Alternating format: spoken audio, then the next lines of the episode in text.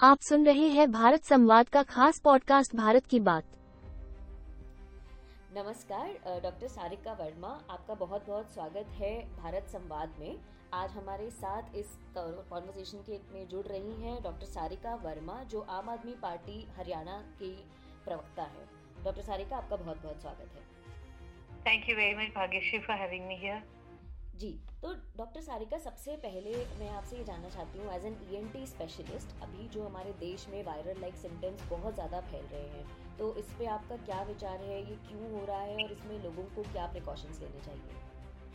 ऐसा है, अभी कोविड के बाद सब लोग ज़्यादा अवेयर हो गए हैं, वरना कई वर्षों से हर साल इस टाइम पे जब मौसम बदलता है तो वायरल इन्फेक्शन बढ़ती हैं एलर्जीज बढ़ती हैं और ये नॉर्मल है। सभी डॉक्टर्स को पता है इस समय फरवरी मार्च में जब विंटर खत्म होके ठंड गर्मी शुरू होती है तो लोगों की एलर्जीज भी बढ़ जाती है और इन्फेक्शन कई प्रकार की बढ़ जाती है। कोविड के बाद अवेयरनेस थोड़ी ज़्यादा है और अच्छी बात भी है क्योंकि लोगों को अवेयर होना चाहिए कि अगर आपके जुकाम, खांसी, गला खराब या बुखार है तो आप बाहर जाके अपने ऑफ़िस ना जाएँ ऑफ़िस ये अपने पब्लिक ट्रांसपोर्ट ना यूज़ करें, बाकी लोगों को अपनी इन्फेक्शन से बचाएँ, ये हम सबकी ज़िम्मेदारी है और ये हमें करना भी चाहिए।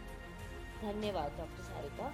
अब आपके डॉक्टोरल प्रोफेशन से थोड़ा सा अलग हटते हुए मैं आपकी पॉलिटिकल जर्नी के बारे में कुछ सवाल पूछना चाहूँगी। तो सबसे पहले तो हम आपसे ये जानना चाहते हैं कि वर्तमान समय की राजनीति में महिलाओं को किस तरह की जद्दोजहद का सामना करना पड़ता है? क्योंकि कई जगह पर राजनीति में महिलाओं के साथ उत्पीड़न की घटनाएँ सामने आई हैं तो इस पर आपके क्या विचार हैं? महिलाओं को पब्लिक सर्विस में आना बहुत ज़्यादा ज़रूरी है। इसलिए क्योंकि महिलाओं में एक नेचुरल एम्पथी होती है, एक नेचुरल इंटेग्रिटी होती है। बाय एंड लार्ज आप देखेंगे, अगर महिला अपना घर, परिवार छोड़ के पब्लिक लाइफ में आती है तो वो एक इस एटलीस्ट मैं अपने लिए कहूँ तो मैं ये इसी उस मकसद से आती हूँ कि मैं देश को बदलना चाहती हूँ, अपने बच्चों के लिए बेटर इन्वायरमेंट क्रिएट करना चाहती हूँ। और उसी की वजह से अगर मैं थोड़ा, अगर दिन के दो घंटे या चार घंटे में मैं देती हूँ तो उसमें मैक्सिमम प्रोडक्टिविटी निकालना चाहती हूँ। रही उत्पीड़न की बात उत्पीड़न जो है वो हर प्रोफेशन में होता है। आप देखेंगे स्पोर्ट्स में भी हुआ है अभी रिसेंटली हमारे मंत्री संदीप सिंह के ऊपर कोच ने आ, महिला कोच ने आरोप लगाया कि उन्होंने उनके साथ मोलिस्टेशन किया है। आपको याद होगा जंतर मंतर में भी बहुत कुछ ही दिन पहले हमारे इंटरनेशनल मेडल विनर्स ने रेसलिंग फेडरेशन के खिलाफ भी उत्पीड़न की बात की है।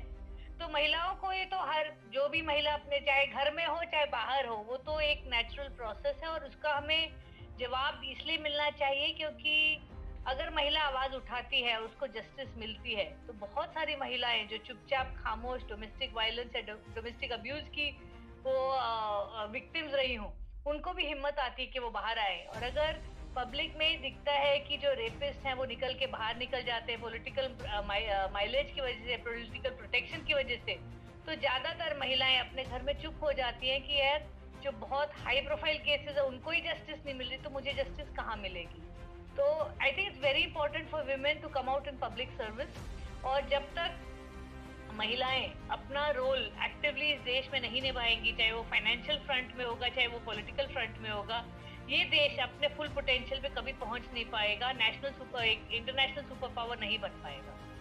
जी, बहुत खूब कहा और इसीलिए आप जैसे महिला पॉलिटिशियंस का और डॉक्टर्स का आगे आना बहुत ज़रूरी है। तो अब बात करते हैं आने वाले चुनावों की। 2024 में हरियाणा के जो चुनाव हैं, इसकी तैयारी में जिस प्रकार राहुल गांधी जी ने अभी भारत जोड़ो यात्रा की है और वहीं पे भाजपा अभी दो, मिशन 2024 की स्ट्रैटेजी तैयार कर रही है, इसमें आपको क्या लगता है कि इन दोनों चीज़ों का क्या असर रहेगा चुनावों पर और इसमें आपकी क्या तैयारी है? आम आदमी पार्टी की क्या तैयारी है? अभी हरियाणा में इनफैक्ट इस बार हमारे हमारे तीन चुनाव हैं। इस इस साल हमारे 2023 में एमसीजी के इलेक्शंस होंगे। फरीदाबाद में चुनाव है, मानेसर में चुनाव हैं। और अगले साल 2024 में पार्लियामेंट्री इलेक्शंस हैं अप्रैल में और दिसंबर में विधानसभा के इलेक्शंस हैं। तो इस डेढ़ साल आप देखेंगे कि बहुत इलेक्शन इलेक्टोरल पॉलिटिक्स बहुत हाई रहेगा। और मुद्दे बहुत ज़्यादा बढ़ेंगे, पर मुझे लगता है at the end of the day जनता का काम नहीं हो रहा है। पिछले दस साल में चाहे कांग्रेस को चाहे बीजेपी, उन्होंने अपने कोई भी वादे पूरे नहीं किए हैं। अनएम्प्लॉयमेंट में हरियाणा नंबर वन हो गया है देश में। फॉरेस्ट कवर देश का हरियाणा में सबसे कम हो गया है देश में। क्राइम्स बहुत ज़्यादा बढ़ रहे हैं, महँगाई से लोग त्रस्त हैं। और लोग जो है, अब ढूंढेंगे एक ऑल्टरनेटिव और एक विकल्प के रूप में उनको आम आदमी पार्टी दिखेगी। पंजाब और दिल्ली दोनों जो हमारे सटे हुए राज्य है, वहाँ पर अच्छी शिक्षा मिल रही है बच्चों को, वहाँ के स्कूल बहुत बढ़िया हो रखे हैं, वहाँ मोहल्ला क्लिनिक बन रखे हैं। लोग हरियाणा के भी चाहेंगे कि हमारे यहाँ पे भी सरकार जो पैसा टैक्स के रूप में लेती है, वो अपने दोस्तों को देने की बजाय अगर जनता की सुविधाओं में लगाएगी तो बहुत फ़र्क पड़ेगा और जनता बहुत ज़्यादा त्रस्त है। मैं उम्मीद कर रही हूँ कि इस बार जनता बदलाव के लिए वोट करेगी और आम आदमी पार्टी को उनको एक अच्छा विकल्प दिखेगा तो आम आदमी पार्टी की आपने बात की और आप उसे एज अ विकल्प प्रेजेंट कर रहे हैं तो हम जानना चाहते हैं कि जहाँ दिल्ली में और पंजाब में आम आदमी पार्टी की सरकार ऑलरेडी है यहाँ पे पार्टी के कई पुराने नेता आम आदमी पार्टी छोड़कर जा रहे हैं तो वो क्यों अलग हो रहे हैं? इस पे क्या राय है आप दिल्ली में कौन से छोड़ के गए? मैम पिछले कई सालों में कई सारे नेता जो आम आदमी पार्टी से जुड़े हुए थे योगेंद्र यादव कुमार विश्वास और पार्टी कई नेता जाते रहे हैं तो ये आप बहुत से पुराने इतिहास में घूम रही हैं? 2015 की बात कर रहे हो आज 2023 हो गया है। पार्टी कहाँ से कहाँ पहुँच गई है? अब हम एक नेशनल पार्टी बन गए। आप ये देखिए और अरविंद जी का ये मानना है वो विश्वास करते हैं कि पतझड़ होता रहता है जिनकी विचारधारा छूटती चली जाती है, वो चले जाते हैं और नए पत्ते जुड़ते चले जाते हैं। आपको पता है कितने बड़ी बड़ी शख्सियत। अगले पिछले एक साल में 2022 में जब हमने पंजाब इलेक्शन लड़ा, हज़ारों की संख्या में लोग हरियाणा हरियाणा में जुड़े। कम से कम गुड़गांव में चार हज़ार से ज़्यादा लोग जुड़े हैं। बड़े बड़े नामी लोग जो बाकी पार्टियों को छोड़ के आ रहे हैं। तो आम आदमी पार्टी एक विचारधारा है, जो ये सिर्फ़ एक ही संकल्प के साथ आई है कि देश में शिक्षा और स्वास्थ्य की क्रांति लाएँगे, देश को विकसित करेंगे और उसी तरह देश तरक्की करेगा। 75 ईयर्स से अभी पहले हमारे प्रधानमंत्री कभी कहते हैं, साठ साल पहले ये किया, वो किया, दस साल में उन्होंने भी कुछ खास किया नहीं, ना उन्होंने शिक्षा पे कुछ काम किया, ना उन्होंने स्वास्थ्य पे काम किया। आउट ऑफ़ पॉकेट एक्सपेंडिचर जनता का पूरे इंडिया में इतना हाई है।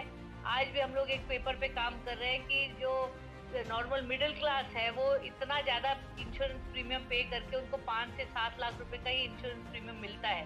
गरीब लोगों की बात कर जाए, जो 90 परसेंट लोग हैं, जो बीस हज़ार रुपए से कम कमाते हैं, उनको लिए हमारे जो हरियाणा सरकार है, वो सरकारी हॉस्पिटल इतने बेकार है कि जनता को आउट ऑफ़ पॉकेट एक्सपेंडिचर इतना ज़्यादा करना पड़ता है। किसी का कोई भी पेशेंट बीमार हो जाए तो या तो जेवर बिक जाते हैं या घर गिरवी हो जाता है, ये हाल है हरियाणा में मेडिकल एक्सपेंसेस का। तो सरकार जो ये दुबई और सिंगापुर बनाने की बात करती है, हमारे गुड़गांव में एक सिविल हॉस्पिटल है, वो भी चार साल से टूटा हुआ है। यहाँ पे 70 कॉरपोरेट हॉस्पिटल हैं बड़े बड़े आलिशान हॉस्पिटल हैं, जहाँ विदेश से लोग इलाज करवाने आते हैं, लेकिन 90 परसेंट जनता उसमें अफोर्ड नहीं कर सकती इलाज, और बिलप रही है, और जनता, सरकार को हमारे बारे में बिल्कुल चिंता नहीं है। ग्रास रूट पे काम करने की बिल्कुल गुंजाइश नहीं है। सरकार ने ना शिक्षा पे काम किया है, ना स्वास्थ्य पे काम किया है। आप अगर चिरायु और चिराग स्कीम की जो आप डिटेल्स पढ़ेंगे, आप देखेंगे किस तरह फर्जीवाड़ा हो रहा है और जनता के साथ बहुत ज़्यादा अन्याय हो रहा है। जो भी अभी पहचान पत्र के रूप में इन्होंने एक नया स्कैम बनाया है, सबका पहचान पत्र में फर्जी इलेक्शन ये एम्प्लॉयमेंट और इनकम दिखा के गरीब गरीब लोगों का राशन कट दिया गया है। लोगों की हाई लगेगी और जनता जो है त्रस्त बैठी हुई है। चलिए तो ये तो आपने बात की कि भाजपा की सरकार क्या नहीं कर रही है और उन्होंने क्या गलत किया है। तो इसी पे आप एक और बात हमें बताएँ कि जिस तरह से आम आदमी पार्टी के नेता जेल जा रहे हैं और आम आदमी पार्टी भाजपा पर आरोप लगा रही है कि वो गलत आरोप है। और बदला लिया जा रहा है, उसमें आपको कितनी सत्यता लगती है? क्या आम आदमी पार्टी के नेताओं के साथ सच में नाइंसाफी की जा रही है? ये तो आप ही बताइए कि नाइंसाफी हो रही है नहीं हो रही है। मनीष सिसोदिया पे इतने बार ईडी सीबीआई आईटी की रेड हुई, एक पैसा नहीं मिला। सत्येंद्र जैन पे इतनी ज़्यादा डेढ़ दो साल रेड हुई, कुछ पैसा नहीं मिला। वहाँ कर्नाटका में जो सीएम के बेटे एमएलए उनके घर से आठ करोड़ रुपए मिला। उसको जेल में नहीं डाला गया। उस पर सीडी की रेड नहीं हुई है। लेकिन हमारे मंत्रियों को उठा के जेल में डालना इनको फ़ायदे में इसलिए रहता है कि वो नेशनल न्यूज़ बनती रहती है। और आप देखेंगे सत्येंद्र जैन को नौ महीने से जेल में डाला है। कोई उनके पास एविडेंस नहीं है। बस ये है कि वो एक कानूनी प्रावधान यूज़ करते रहते हैं because the process is the punishment आप देखेंगे इनके पास ना कोई कार्रवाई है, ना कोई एविडेंस है। ये किसी तरह लीगल लूप होल्स के अंदर उनको घुमाते रहते हैं, घुमाते रहते कभी जब जज अच्छी उनकी उनको लटाता है कि भाई इनके, आपके पास कोई एविडेंस नहीं है तो वो जज को बदल देते हैं और ये कई बार हो चुका है। सत्येंद्र जैन जी के साथ भी ऐसा हुआ है, मनीष जी के साथ भी ऐसा है। अगर आप कह दीजिए कि हाँ भाई आपके घर से दस करोड़ निकले हैं, बताओ ये दस करोड़ कहाँ से मिले हैं? एक पैसा उनको हमारे यहाँ से मिलता नहीं, लेकिन क्योंकि आपके पास सारी एजेंसीज हैं तो आप प्रताड़ित कर रहे हैं। देखिएगा, अंत में वो बाहर ही निकलेंगे और वो जब वो इनोसेंट है तो इनोसेंट ही निकलेंगे। लेकिन ये प्रोसेस को इतना गंभीर बनाते जाते हैं एक नेशनल क्योंकि उनके पास काम अपने आप कुछ किया नहीं है। ये नेगेटिव राजनीति कर रहे हैं, जनता को दिख रहा है, जनता परेशान है। नॉर्मल लोग आके कह रहे हैं कि मनीष सिसोदिया, जिसने बच्चों को अच्छी शिक्षा देने का एक सपना देखा था, उसको जेल में डाला जा रहा है ताकि हमारी सरकार काम ना कर सके। लेकिन मैं बता दूँ दिल्ली की जनता इनको बहुत अच्छा जवाब देगी। 2024 आ रहा है। आप देखेंगे जनता का रोष आपको वोट के हिसाब में दिखेगा। लेकिन सारिका जी क्या हम फिर ये भी माने कि हम जजेस पे और कोर्ट्स पर भी भरोसा नहीं कर सकते आज के समय में? नहीं हम पे तो 100 परसेंट विश्वास है कोर्ट्स पे। आप देखेंगे अब सुप्रीम कोर्ट ने खुद ही तो आदेश दिया एमसीडी में कि आप जो गवर्नर को ताड़ा है कि आप गलत काम कर रहे हैं। जो नॉमिनेटेड मेंबर्स हैं वो वोट नहीं कर सकते। वो तो जबकि कई बार हम लोग कह चुके हैं कि संविधान में लिखा हुआ है कि जो नॉमिनेटेड मेंबर्स uh, हैं वो वोट नहीं कर सकते। लेकिन बीजेपी इंसिस्ट कर रही थी गवर्नर साहब इंसिस्ट कर रहे थे। अब सुप्रीम कोर्ट ने आदेश दिया तो प्रॉपर फेयर इलेक्शन हुआ और हमारी लेडी जो है वो डॉक्टर शैली ओबरॉय बन गई मेयर uh, तो बीजेपी को पब्लिकली कोर्ट पीट पीट के उनको समझाते रहते हैं लेकिन ये लीगल लूप यूज़ करते हैं और हमारे मंत्रियों को डिस्पाइट नो एविडेंस वो जेल में रख रहे हैं, लेकिन जनता जो है सब देख रही है, जनता को दिख रहा है कि किस तरह आम आदमी पार्टी का उत्पीड़न हो रहा है, और जनता इसका जवाब वोट के रूप में ज़रूर देगी, मेरा विश्वास चलिए तो मैं आपसे अंत में बस एक चीज़ और जानना चाहती हूँ कि वर्तमान की जो भाजपा सरकार है और आने वाले समय में जो आम आदमी पार्टी की अगर सरकार बनती है हरियाणा में तो आपको क्या लगता है कि हमें क्या बदलाव देखने को मिलेगा? एक हमें 24 घंटे बिजली देखने को मिलेगी, एक हमें सस्ती बिजली मिलेगी, एक यहाँ पे पानी की जो समस्या है उसको रिजोल्व किया जाएगा। यहाँ के स्कूल अच्छे हो जाएँगे, यहाँ के हॉस्पिटल अच्छे बनेंगे, यहाँ हर मोहल्ले में मोहल्ला क्लिनिक होगा।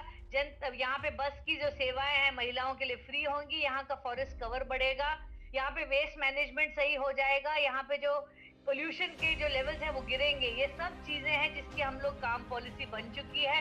और हम काम करने को तैयार है। जनता एक मौका दे तो हम पूरे हरियाणा को बदल देंगे। यहाँ एम्प्लॉयमेंट रेट सही कर देंगे।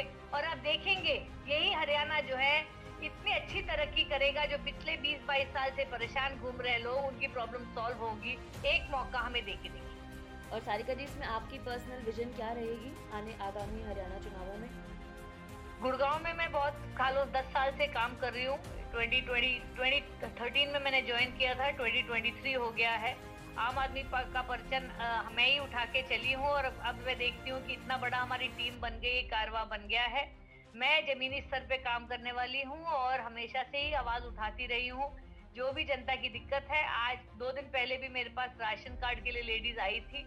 आज मैं वहीं जा रही हूँ, उनका राशन कार्ड बनवाने की प्रयास करेंगे। जनता का काम करते रहेंगे जब तक या तो सरकार सुधर जाए और जनता का काम करे या जनता कहे कि नहीं भाई हमें जो जैसा चल रहा है वैसे ही चलने दे हमें आपकी ज़रूरत नहीं है जब तक हम काम करते रहेंगे बहुत बहुत धन्यवाद डॉक्टर सारिका हमारे साथ जुड़ने के लिए और हमारे सवालों का सहजता से हर सवाल का जवाब देने के लिए। भारत संवाद के साथ जुड़ने के लिए आपका एक बार फिर बहुत बहुत धन्यवाद। Thank you